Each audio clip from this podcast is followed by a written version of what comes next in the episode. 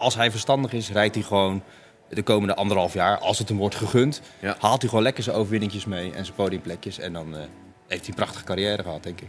Ja, denk ik ook. Zeker. Christian Horner zei eerder deze week dat Perez volgend seizoen gewoon naast Max Verstappen gaat zitten. Ehm, maar eh, Marco zegt dan weer dat het misschien toch niet helemaal in beton is gegoten. Hoe zit het nou precies? Nou ja, we hebben de afgelopen maanden geleerd dat uiteindelijk Helmut Marco aan de touwtjes trekt. Ehm, dus eh, ja, goed.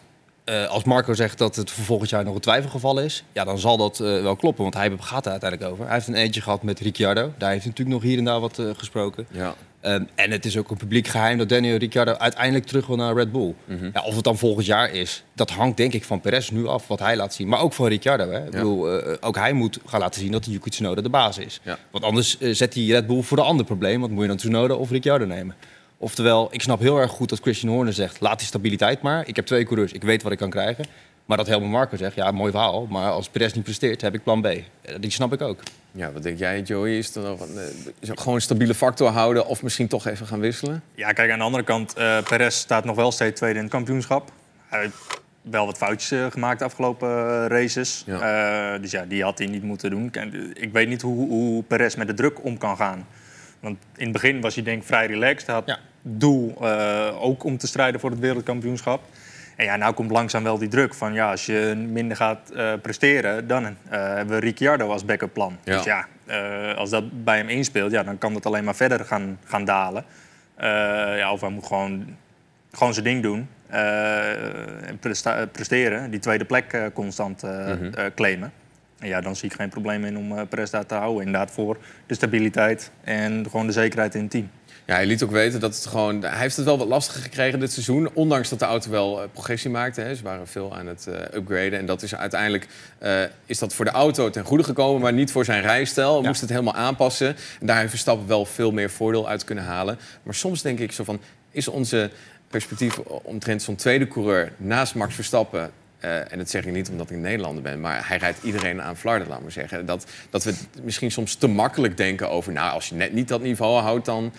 Het is toch een soort van Ja. uitzonderlijk talent of zo, toch? Je, je meet hem aan Verstappen. Ja. En daardoor is eigenlijk iedereen die ernaast zet gelijk koekenbakker. Ja, Wat ja. natuurlijk totale onzin is. Perez is echt een topcoureur. Precies. Alleen het komt er niet uit eh, naast Verstappen. Eh, maar je zegt wat interessants inderdaad. Er is een ontwikkeling natuurlijk met die auto geweest. Maar dat hebben we vorig jaar ook gezien. Hè? Ja. Dat, dat Perez begon heel sterk. Toen ging die auto zich ontwikkelen. Nou, en toen klapte hij even wat terug. Ja. En kwam die halverwege het seizoen weer, eh, kwam die weer naar boven drijven. En ik denk dat dat ook dit jaar gaat gebeuren. Die auto die, eh, wordt natuurlijk op Verstappen afgestemd. Die kan het maximale eruit halen.